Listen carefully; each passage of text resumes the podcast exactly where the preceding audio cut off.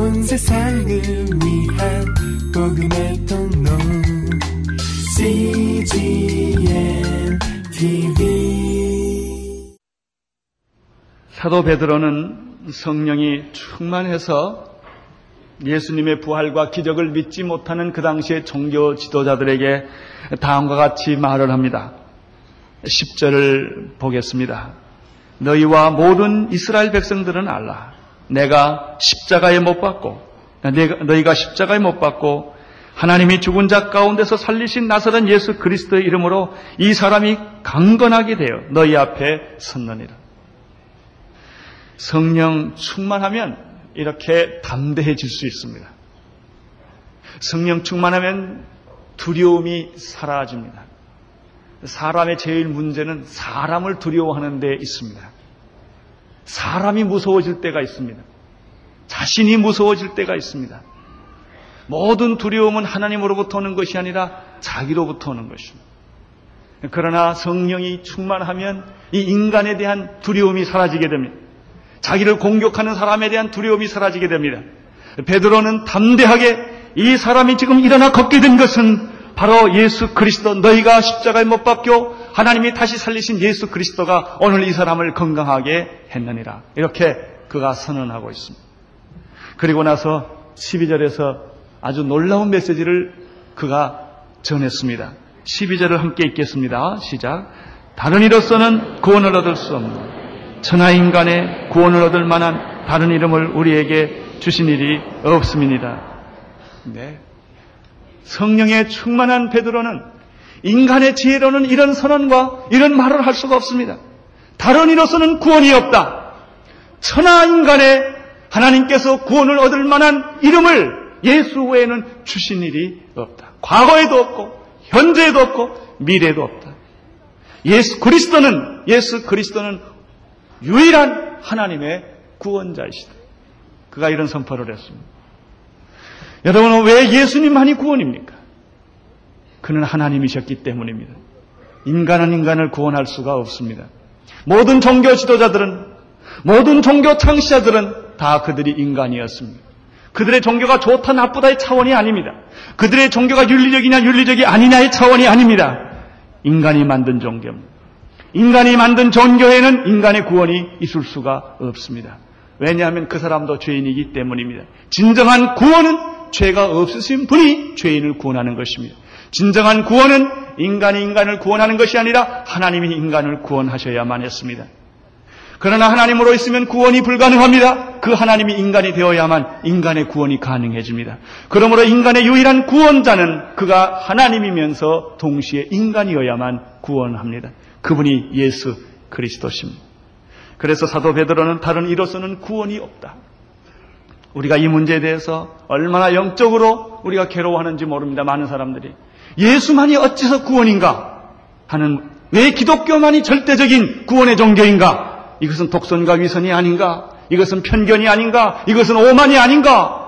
이렇게 우리가 세상 사람들로부터 도전을 받습니다. 그러나 예수만이 구원입니다. 다른 이로서는 구원을 얻을 수 없나니 천하 인간의 구원을 얻을 만한 다른 이름을 인간에게 주신 일이 없느니라. 성령이 아니고서는 이 말을 할 수가 없습니다. 여러분 성령을 받으면 우리는 예수님에 대한 새로운 시각이 생깁니다. 예수 그리스도는 건축자의 버린 돌이었지만 세상 사람들에게는 그러나 이 돌이 모퉁이 돌이다. 하나님 나라의 모퉁이 돌이다. 하나님의 집의 모퉁이 돌이 되었느니라. 예수를 믿지 않는 성령을 받지 않는 사람들은 예수는 한 인간으로 보입니다. 그러나 성령을 받은 사람에게는 예수가 하나님으로 보입니다. 예수가 유일한 구원자로 보여지는 것입니다. 베드로는 성령이 충만하여 이런 선언을 했습니다. 이런 대답을 그가 한 것입니다. 이 말을 듣고 그들을 공격하던 종교 지도자들은 놀라지 않을 수가 없었습니다. 요즘 말로 충격을 받은 것입니다. 왜 그런 그 사람들이 이런 도전과 충격을 받게 되었을까요? 13절, 14절에 그 이유가 있습니다. 같이 읽겠습니다. 시작.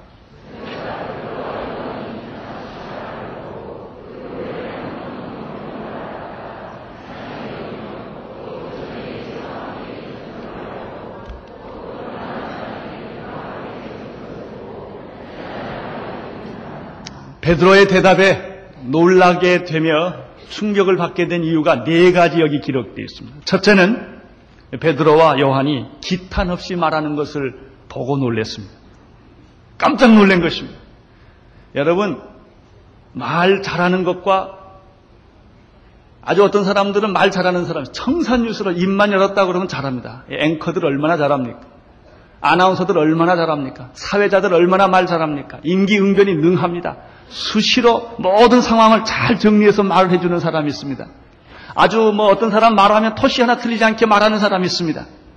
그것과 여기서 말하는 기탄 없이 말하는 것과는 다른 것입니다. 성령의 지혜로 확신 있게 분명하게 주저하지 않고 그리스도의 진리에 대해서 선포할 수 있는 것은 말 잘하는 것과 다른 것입니다. 말 잘하는 사람 기도시켜보면 5분도 기도 못하는 사람이 있어요. 땀 아주 땀을 뺍니다. 말과 말씀은 다른 것입니다. 세상적으로 웅변을 잘할 수 있습니다. 연설을 잘할 수 있습니다. 강의를 잘할 수 있습니다. 그러나 하나님 말씀 전하는 것은 다른 것입니다. 이들이 놀랐던 것은 기탄 없이 성령에 충만하여 영적 지혜를 가지고 하나님의 복음을 그리스도의 사건을 해석했다는 것입니다. 그것도 짧은 말로 분명하게 한 것에 그들은 놀라지 않을 수가 없었습니다. 두 번째는 저희가 베드로와 요한이 기탄 없이 말함을 보고 이렇게 됐습니다. 두 번째는 그 본래 학문이 없는 범인인 줄 알았다가 이상히 여기며 베드로와 요한이 학문이 없는 범인, 범인으로 생각했기 때문에 그들은 더욱 놀란 것입니다. 무식한 사람이 공부도 하지 않는 사람이 어떤 일정한 전문적 훈련과 지식을 갖지 않는 사람이 어떻게 저렇게 정확한 그리스도에 대한 지식을 말할 수가 있겠느냐는 것입니다. 여러분 이분들이 신학교를 나왔습니까? 어디 무슨 신학을 했습니까? 아닙니다. 성령을 받았기 때문에 예수 그리스도는 모퉁이들이라고 말했고 예수 그리스도가 이 사람을 살렸다고 말한 것입니다. 이거 놀라운 입니다. 예수 그리스도 외에는 구원이 없다는 이 엄청난 도전의 메시지를 그가 한 것입니다. 사람들은 지식이나 세상적인 기술이나 전문적인 기술이 모든 것을 할 수 있다고 생각합니다. 물론 그렇습니다. 지식은 사람을 감동시킬 수는 있으나 지식이 사람을 구원하지는 않습니다. 학문이 어떤 일정한 진리를 제 상대적 진리를 제시할 수 있으나 학문이 사람을 구원하지는 않습니다. 사람의 영혼을 구원하는 것은 말씀입니다. 성령이십니다. 예수님이십니다. 물론 학문을 많이 가지고 성령 충만한 사람이 학문이 많으면 좋겠죠. 사도 바울처럼. 그럼 뭐, 그럼 날개를 돋는 것입니다. 이게 사도 바울은 글을 쓸 수가 있었습니다. 성경을 쓸 수가 있었습니다. 종교 지도자들의 문제는 종교적인 전문 지식가인 내가 할 일을, 나만이 할 수 있는 일을 훈련을 안 받은, 전문적 지식의 훈련을 안 받은 내가 할 수 있다니. 너희들이 이런 것을 할 수 있다니 하는 그런 충격입니다. 그들은 학문의 능력은 알았으나 성령의 능력은 몰랐던 것입니다. 나는 여러분들이 세상적인 지식과 전문 지식과 전문 경험에 가지고 있는 것을 존경합니다. 그러나 나는 여러분이 성령의 능력을 알 수 있게 되기를 바랍니다. 여러분의 전문 지식보다 더 뛰어넘는 하늘의 지식, 땅의 지식보다는 하늘의 지식, 육신의 지식보다는 영의 지식, 세상의 법보다는 하나님의 법에 더 여러분이 잘 알 수 있고 체험할 수 있게 되기를 바라는 것입니다. 그러지 않았을 때 이런 일이 생기면 당황하게 됩니다. 세 번째 그들이 당황한 것은 어, 그 전에 예수와 함께 있던 줄을 알고 이렇게 기록되어 있습니다. 네, 그렇습니다. 이 사람들은 갑자기 어디서 나타난 무리들이 아닙니다. 예수님 살아생전에 예수님과 함께 같이 지냈던 누구보다도 예수님에 대해서 잘 알고 있었던 분입니다. 모르는 사람한테는 거짓말할 수 있습니다. 그러나 아는 사람한테는 거짓말하기 어렵습니다. 예수님을 이분들이 너무나 잘 알고 있었고, 만약에 예수님을 몰랐다가 예수님하고 살아본 일도 없었는데 기적만 목격했다면 우길 수 있을지 모릅니다. 그러나 이 사람들이 할 말이 없었던 것은 너무나 이 사람들이 예수님을 잘 알았기 때문입니다. 사랑하는 성도 여러분, 성경 말씀을 많이 알고 있으면 귀신이 여러분들을 속이지를 못합니다. 왜냐하면 귀신은 하나님의 말씀으로 가지고 여러분을 속이기 때문에 그렇습니다. 귀신은 천사의 모습을 가장하고 와서 여러분을 속이는 것입니다. 귀신은 신앙적인 방법으로 와서 여러분을 속이는 것입니다. 정말 여러분이 성령 충만하지 아니하고 예수님과 깊은 관계가 있지 아니하고 하나님의 말씀에 정확한 지식이 없다면 거짓말로 속이는 사탄의 모든 속임에 우리는 쉽게 넘어가게 말 것입니다. 이단들이라는 것은 무엇입니까? 성경 밖의 지식을 가지고 이야기하는 것이 아니라 성경을 가지고 교묘하게 우리를 속이는 것이 이단인 것입니다. 예수님의 제자들이 예수님을 너무나 잘 알았기 때문에 이들은 더 이상 할 말이 없었다고 성경은 말하는 것입니다. 네 번째입니다. 또 병든 병 나은 사람이 그들과 함께 섰는 것을 보고 힐난할 말이 없는지라 이렇게 되어 있습니다. 병 나은 사람들이 안진병에 일어난 이 사람이 지금 이 자리에 그들과 함께 있다는 이 사실보다도 더 강력한 증거가 어디 있겠습니까? 변명할 수도 부인할 수도 없습니다. 나는 여러분들 이런 강력한 증거가 간증이 여러분에게 있게 되기를 바랍니다. 왜 많은 사람들이 그리스도를 증거하지 못하는 줄 아십니까? 왜 능력 있는 삶을 살지 못하는 줄 아십니까? 여러분의 예수가 머리에만 있기 때문에 그런 것입니다. 여러분의 예수가 구원의 예수가 지식으로 머물기 때문에 그러는 것입니다. 어떤 사람은 가슴에까지 온 사람이 있습니다. 그러나 머리와 가슴만 있는 것이 아니라 이렇게 분명한 간증이 있다는 것, 삶이 있다는 것입니다. 나는 여러분들의 신앙이 삶에까지 간증을 가지고 있는 그런 신앙이 되기를 바랍니다. 단순히 나는 예수님을 믿는다. 예수가 나를 위해 죽었다는 사실을 믿는다. 그 예수를 믿고 내 가슴이 좀 뜨거웠다는 정도가 아니라 그것이 내 삶의 체험이요. 그것이 내 삶의 일부요. 변할 수 없는 간증이라는 것입니다. 그 사람들이 여기 있다는 것입니다. 바로 이것이 영적 능력과 복음의 능력을 보여주는 베드로의 그리고 요한의 모습이었습니다. 이러한 확신 앞에는 종교 지도자들도 어쩔 수 없이 고민하게 된 것입니다. 15절과 16절을 보겠습니다. 시작.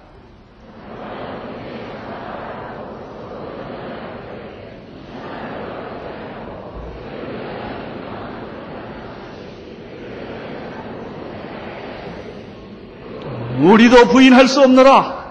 더 이상 할 말이 없었습니다. 그들은 성령에 충만해서 분명하게 그리스도를 제시하고 있었을 뿐만 아니라 예수님에 대해서 너무나 잘 알고 있었고 그리고 실제로 능력과 간증이 있었던 것입니다. 그래서 그들은 할 말이 없었습니다. 어찌할 꼬 어찌할 꼬란 말이 한 번 또 나오죠 지난번. 베드로가 성령에 충만해 설교했을 때 3천 명의 사람들이 어찌할꼬 가슴을 찢고 회개를 했습니다. 그들은 회개하고 성령을 선물로 받고 그리고 그들은 세례를 받고 구원을 받아서 떡을 떼며 사도들의 가르침을 받고 구원을 받았습니다. 그러나 여기는 어찌할꼬 했는데 이 사람들은 구원 못 받을 어찌할 겁니다. 그들은 변명하고 괴로워하고 고민하기 시작을 했습니다. 할 수 없어서 그들은 이제 물리적 압력을 물리적인 그 압력을 넣기 시작을 한 것입니다. 17절, 18절입니다. 시, 작 이것이 민간에 더 퍼지지 못하게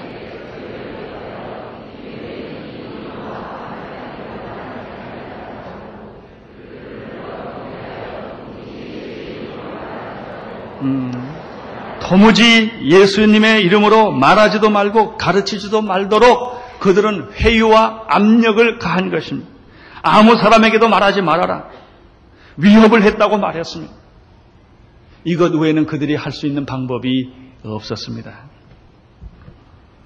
여러분, 이 얼마나 어리석은 일입니까? 마치 손바닥으로 하나 하늘을 가리려고 하는 어리석은 것과 똑같습니다. 많은 인간들 중에서, 많은 사람들 중에서 손바닥으로 하늘을 가리려고 하는 어리석은 행동을 취하는 사람이 많이 있었습니다. 진리에 대항하며, 진리를 핍박하며, 진리를 감추려고 하는 사람들입니다. 왜 그들이 진리를 감추려고 했을까요? 왜 그들이 진리에게 대항하려고 했을까요? 크게 두 가지로 볼 수 있습니다. 하나는 자기가 비진리이기 때문에 그렇습니다. 어둠의 사람이기 때문에 자기 안에 불의와 부정과 잘못된 악이 있기 때문에 빛이 오면 악은 빛을 싫어하는 것입니다. 어둠은 빛을 싫어하는 것입니다. 비진리는 진리를 싫어하는 것입니다. 진리를 싫어하는 가장 결정적인 이유는 내가 비진리이기 때문에 그런 것입니다. 또 한 가지 있습니다.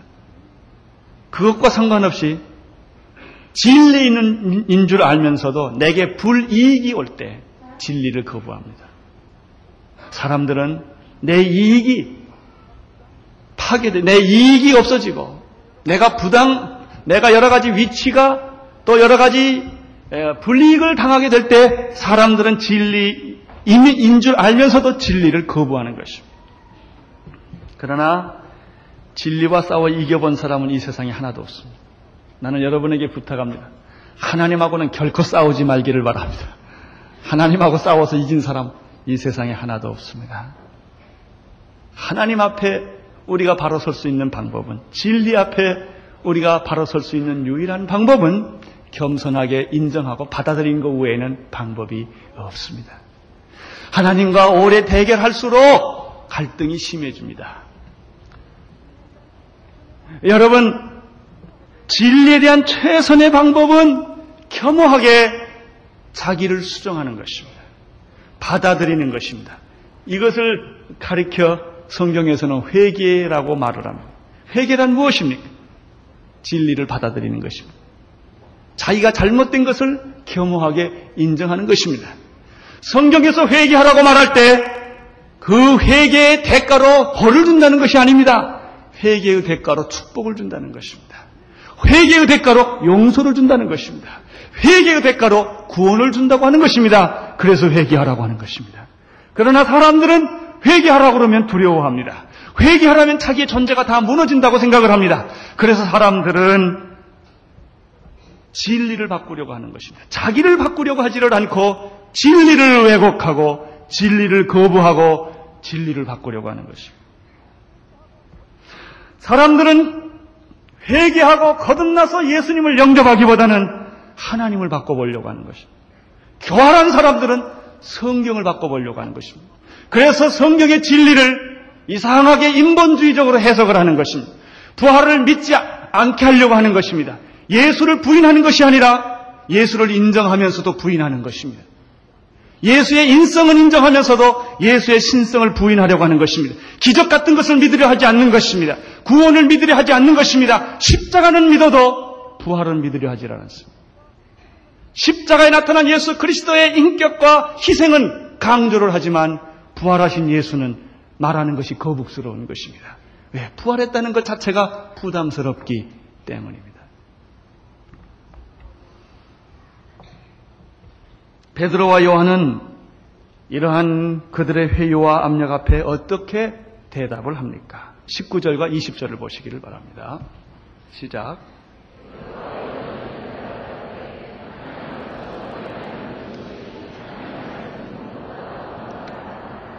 예.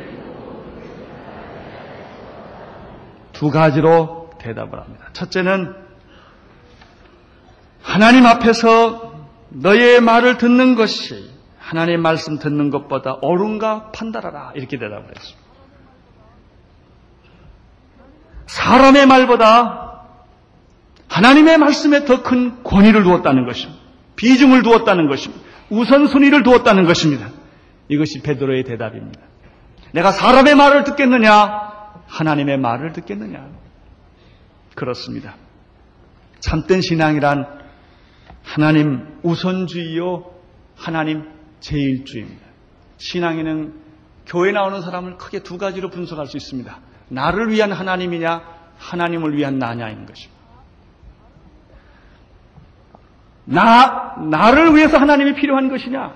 내 건강, 내 직업, 내 가정, 내 불안, 내 염려, 내 미래, 내 구원, 나를 위해서 하나님이 도구로 필요한 거냐?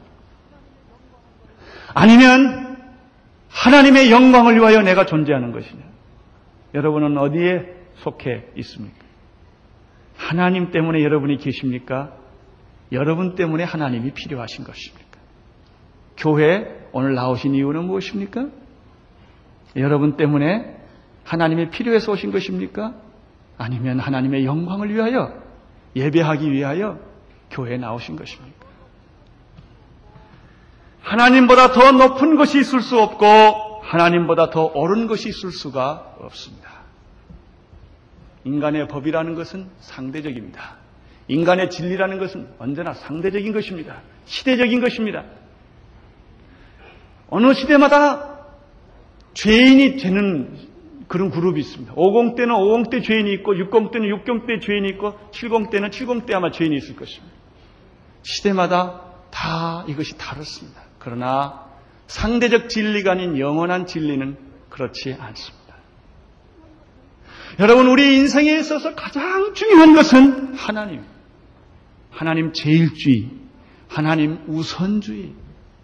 하나님이 원하는 것으로 내가 산다.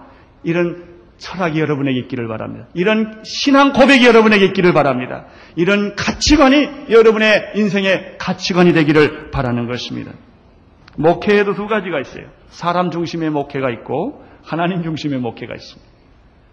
사람 중심의 목회를 우리는 인본주의 목회라고 그럽니다. 하나님 중심 목회는 신본주의 목회라고 그러는 것입니다.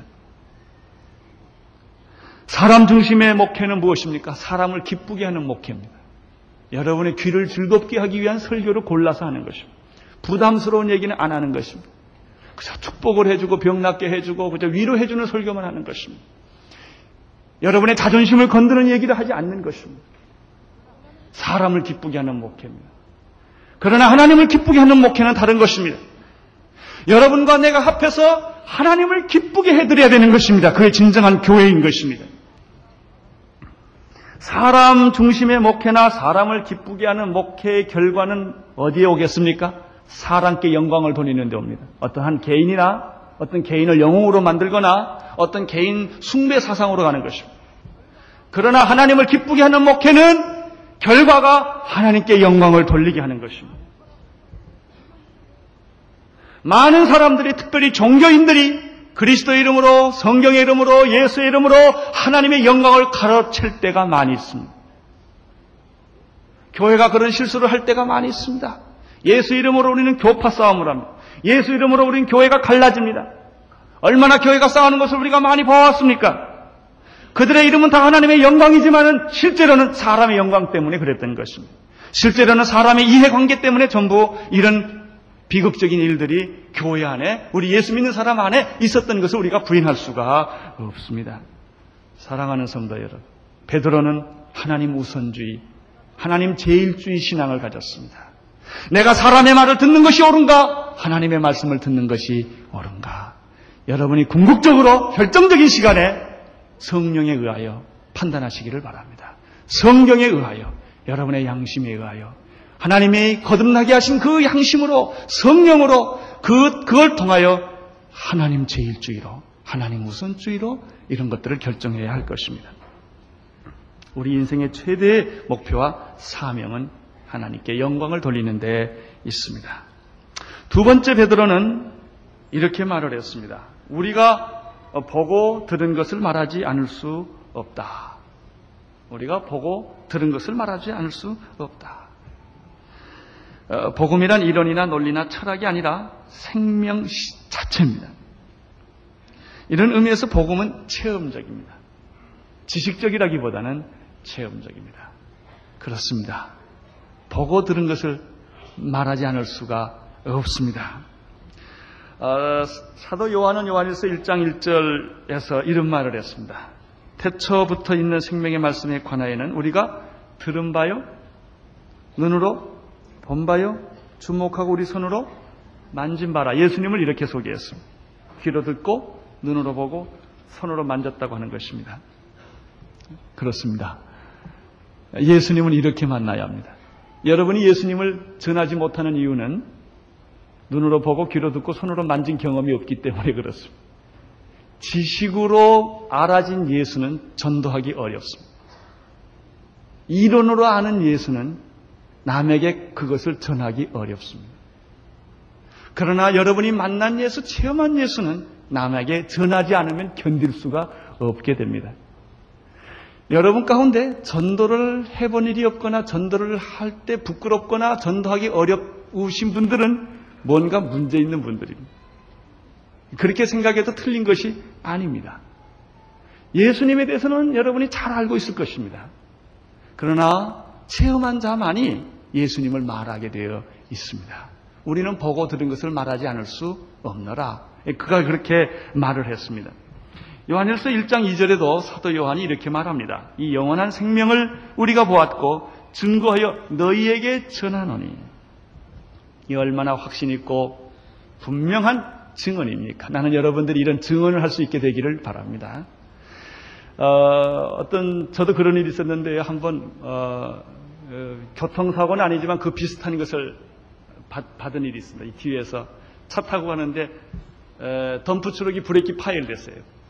그래가지고 어, 이리 피할까 저리 피할까 어, 하다가 이쪽으로 피하면 큰 사고 날 것 같으니까 내 차 뒤로 이렇게 올라왔어요. 우리 차 뒤로 옛날에 강어 있으니까 뭐가 부지직하고 차가 이렇게 올라와요. 사람은 안 다쳤습니다만은 그런 사건을 겪으면 그날 사람 만나면 아, 내가 이런 일이 있었다고 자꾸 얘기를 합니다. 이렇게 예? 이게 전도입니다.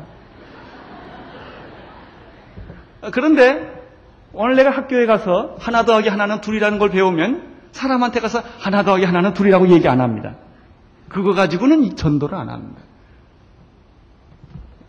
여러분이 체험해야 예수는 전하게 되어 있습니다. 내가 만나야 합니다, 그분을. 구원을 받으셨습니까? 그러면 사람들은 쉽게 구원받았다고 얘기합니다. 그럼 성령님의 성령 세례를 받으셨습니까? 성령 체험을 하셨습니까? 그러면 받은 것 같기도 하고 안 받은 것 같기도 하고 이렇게 애매모호합니다. 이건 안 받은 거라 안 받은 거나 다름이 없는 겁니다. 다시 생각하셔야 됩니다. 이, 이 문제를 분명하게 하셔야 됩니다, 여러분. 왜 많은 그리스도인들이 능력이 없습니까? 여러분, 몰라서 하나는 것이 아닙니다. 고칠 능력이 없는 것입니다. 법이라는 게 뭡니까? 법이 옳다 그러다의 문제가 아닙니다. 나쁜 걸 누가 모르나요? 그걸 고칠 능력이 없는데 내게. 내 안에 죄가 있는 거 누가 모르나요? 죄를 이길 힘이 없는데 여기에 문제가 있습니다. 나는 여러분들이 죄를 이길 능력 있게 되기를 바라는 것입니다. 예? 죄를 알면 고민이 생깁니다. 이걸 이겨야 기쁨이 오는 것입니다. 그것이 율법과 은혜와의 관계입니다. 예수님의 제자들을 보십시오. 함께 먹고 함께 마시고 함께 잤습니다. 예수님의 말씀을 직접 들었습니다. 기적을 목격했습니다. 문둥병이 낫는 걸 보았습니다. 예수님이 물 위로 걸어가는 것을 보았습니다. 그들은 죽은 자가 살아나는 것도 보았습니다. 귀신이 떠나는 것도 보았습니다. 뿐만 아닙니다. 어, 그들은 예수님이 십자가에 처형 당하는 것도 봤고 예수님이 부활하는 것도 목격을 했습니다. 그러나 그들은 아무것도 할 수가 없었습니다. 나는 여러분들이 이런 사람이 아니기를 바랍니다. 1대1도 하고 큐티도 하고 다 하는데 뭔가 안 돼요. 뭔가 목마릅니다. 뭔가 될 것 같은데 되지 않습니다. 다 이루어졌는데 아무것도 없습니다. 성경을 모르는 것도 아닙니다. 교회 나오지 않는 것도 아닙니다. 다 하고 있는데 내 안에 뭐가 없는 거예요. 그들이 변한 것은 오순절 날입니다. 성령으로 오신 예수 그리스도. 그분이 그들을 그때 그들이 만났습니다. 오순절날. 오순절날을 다시 한번 회상해 볼까요? 호련히 하늘로부터 급하고 강한 바람 같은 소리를 어떻게 했습니까?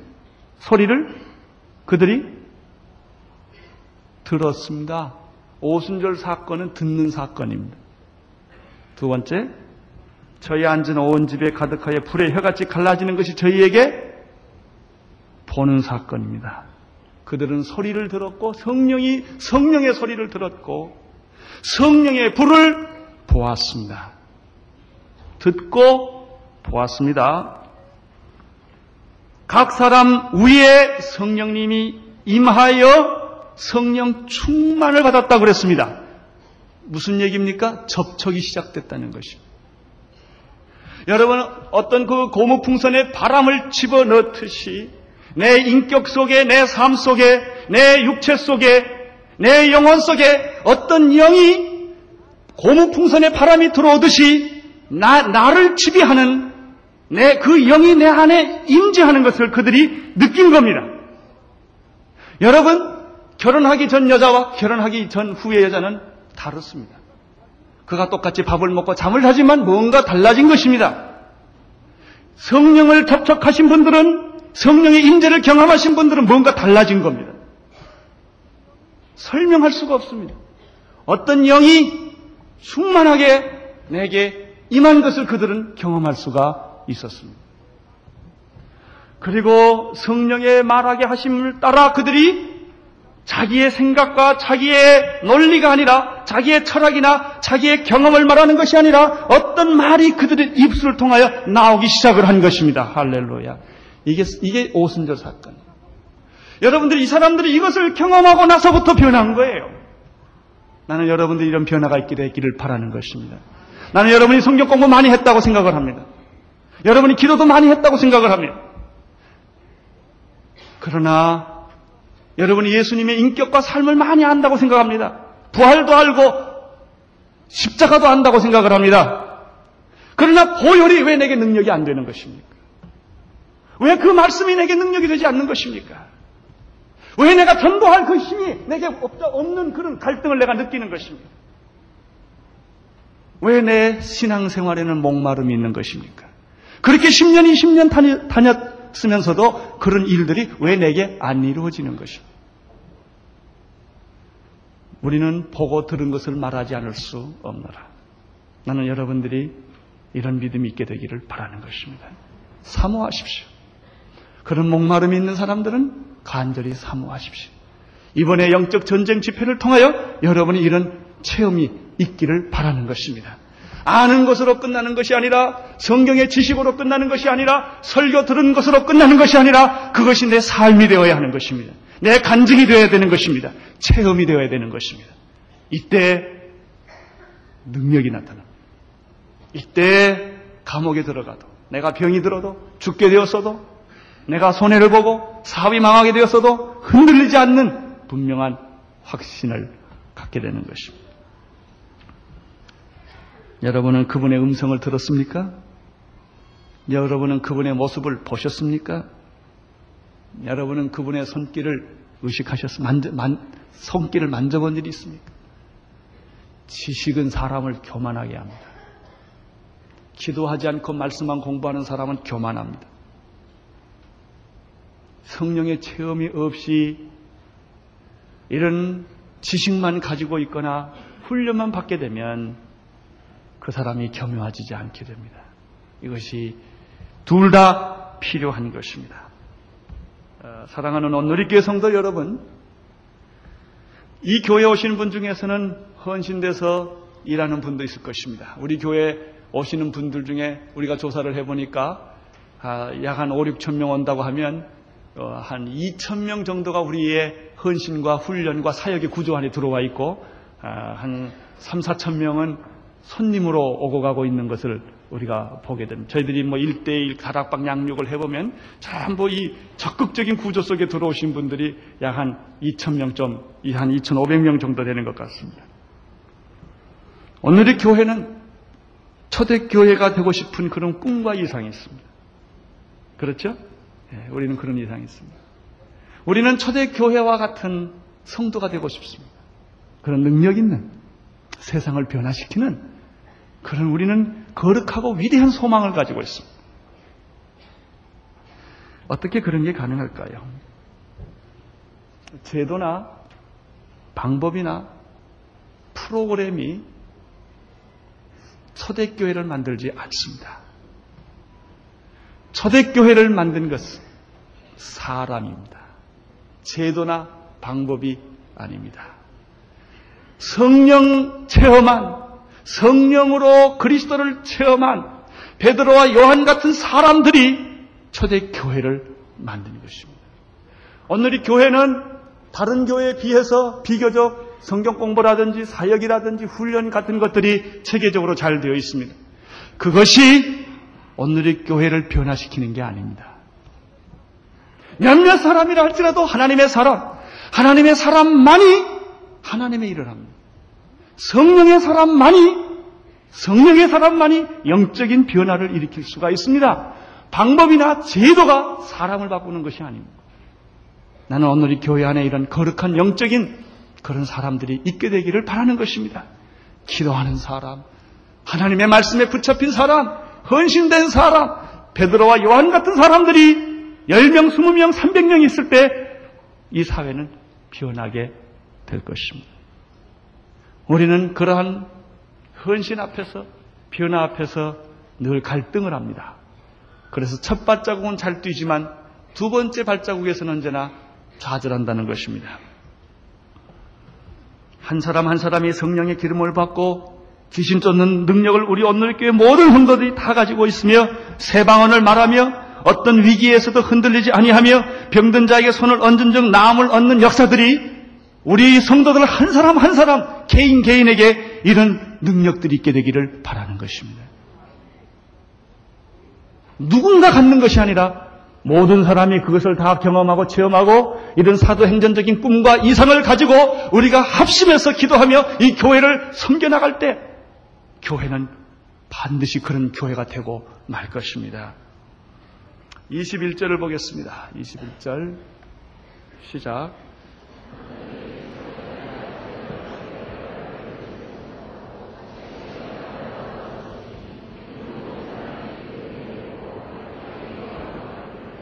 두 가지 반응이 있습니다. 첫째는 관원들이 어떻게 할 수 없었다고 말했습니다.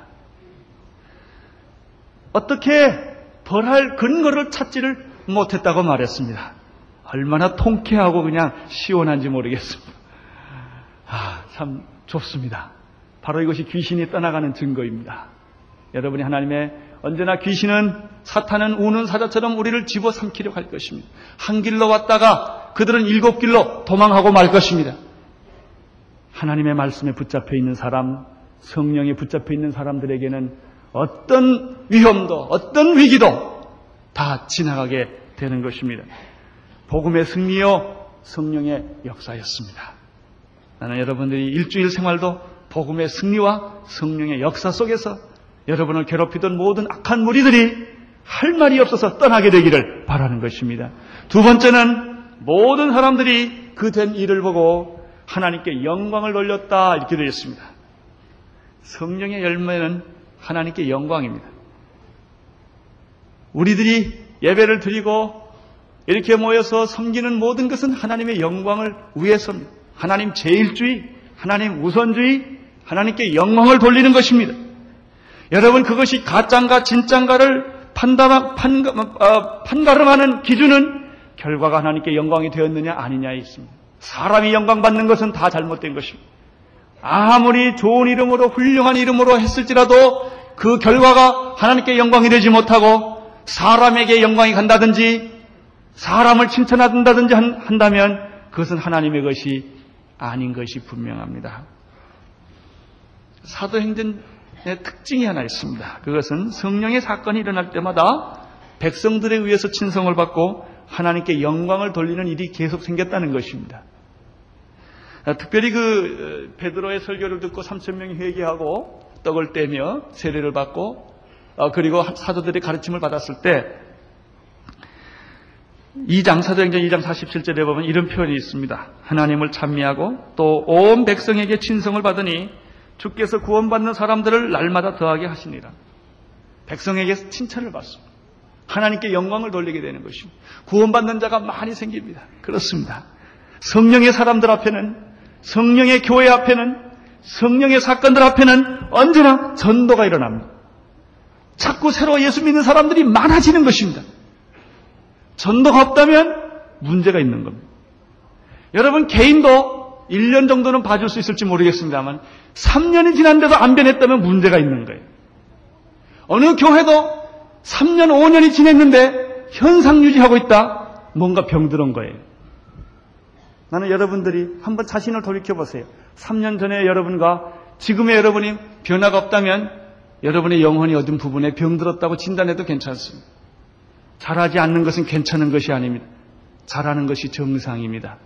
지금 우리가 완전하느냐 완전하지 않느냐는 중요하지 않습니다. 우리는 날마다 날마다 변해가고 또 변해가는 것입니다. 복음은 우리를 변화시키는 것입니다. 생명은 우리를 변화시키는 것입니다. 그러므로 현재 우리의 실수와 연약함 때문에 고민할 필요는 없습니다. 그걸 그대로 인정하고 말씀 안에 배 붙잡고 있으면 우리는 세월이 흐를수록 날마다 변해가게 될 것입니다. 성령이 있는 곳에는 전도의 역사가 필연고 있습니다. 교회는 반드시 성장하게 되어 있습니다. 왜냐하면 생명이 있기 때문에. 우리 예수 믿는 사람들은 변하게 되어 있습니다. 복음 있는 곳에는 구제가 생깁니다.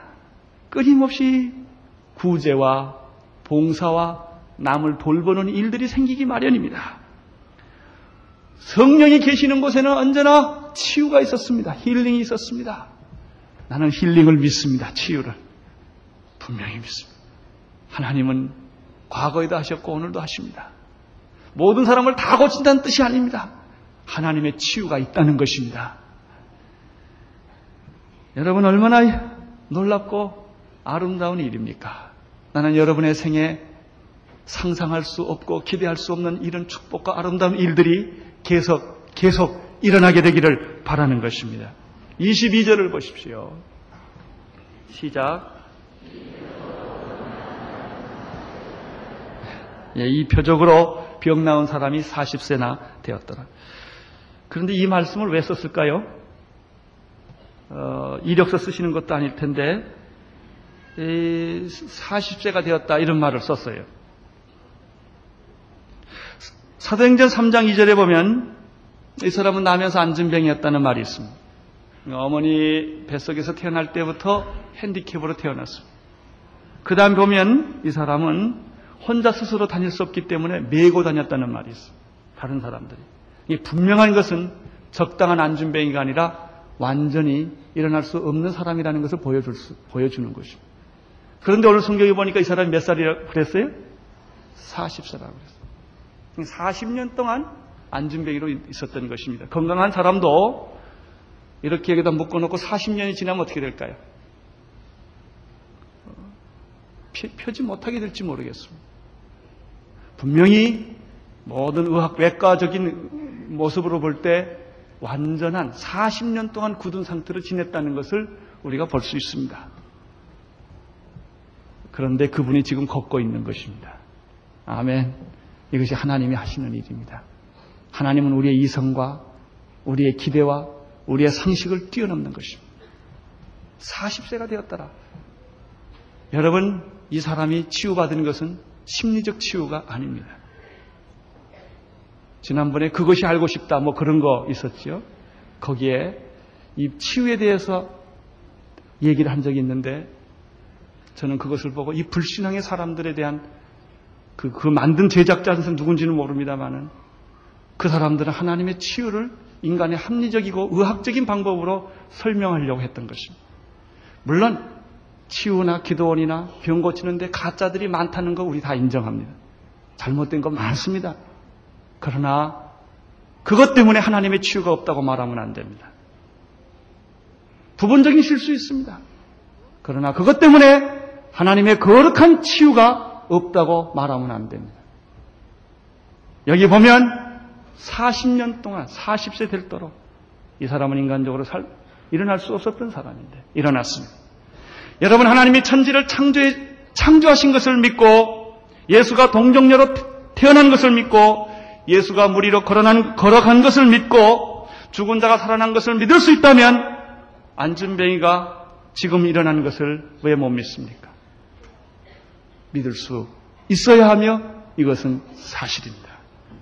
그러나 우리는 하나님께서 누구든지 언제든지 모든 사람을 다 똑같이 치료해 준다 이런 것은 아닙니다. 그러면 치유의 근본적인 목적은 무엇입니까? 그것은 하나님의 나라가 임했다는 것을 보여주는 것입니다. 인간적으로 불가능한 불치병들, 죽음이라든지 귀신 들렸다든지 이런 모든 것들이 인간사에 있습니다. 예수 그리스도께서 오심으로 말미암아 하나님의 나라가 이 땅에 개입한 것을 보여주는 것입니다. 병든 자가 살아나고 귀신 들린 자가 살아나고 여러분 이런 참 어, 무리의 예수님이 걸어갈 수 있는 이런 모든 사건들을 통해서 하늘의 사건이 이 땅에 임했다는 것을 우리가 보게 되는 것입니다. 나는 이 사람이 40대, 40세 40년 동안 뭐 도중에 불구된 게 아니라 태어나면서부터 40세 되도록 앉아 있었던 사람이 일어난 것을 나는 믿습니다. 이런 기적은 지금도 있을 수 있습니다. 여기에 예수 믿는 놀라운 신비가 있는 것입니다. 그러나 우리는 오래 살았, 기 때문에 감사하는 것이 아닙니다. 오래 살아도 감사하고 죽어도 감사합니다. 건강하기 때문에 감사하는 것이 아니라 병든 채 있어도 감사할 수 있습니다. 성공했기 때문이 아니라 실패했어도 우리는 하나님께 영광을 돌릴 수가 있는 것입니다. 이것이 진짜 예수 그리스도십니다. 예수 그리스도는 어떤 환경, 어떤 상황에서도 우리의 주인이십니다. 영광을 받으실 구세주이신 것입니다. 기도하겠습니다. 하나님 아버지, 생각할수록 감사와 찬성과 영광을 돌리지 않을 수가 없습니다. 베드로, 요한, 그들은 담대하게 성령에 충만하여 예수 그리스도의 유일성에 대해서 말했고, 예수 그리스도의 기적에 대해서 말씀을 나누었고, 그리고 보고 들은 것을 말하지 않을 수 없는 이런 확실한 신앙을 가졌던 것을 보았습니다. 주여 오늘 우리들에게도 똑같은 이런 믿음의 체험과 아버지 하나님의 확신을 우리에게 허락하여 주시옵소서. 그리스도는 어제나 오늘이나 영원토록 동일하시며 오늘 또 우리에게 기적과 능력과 역사를 베풀어 주시는 분인 것을 믿게 하여 주시옵소서. 예수님 이름으로 기도드리옵나이다. 온 세상을 위한 복음의 통로 CGM TV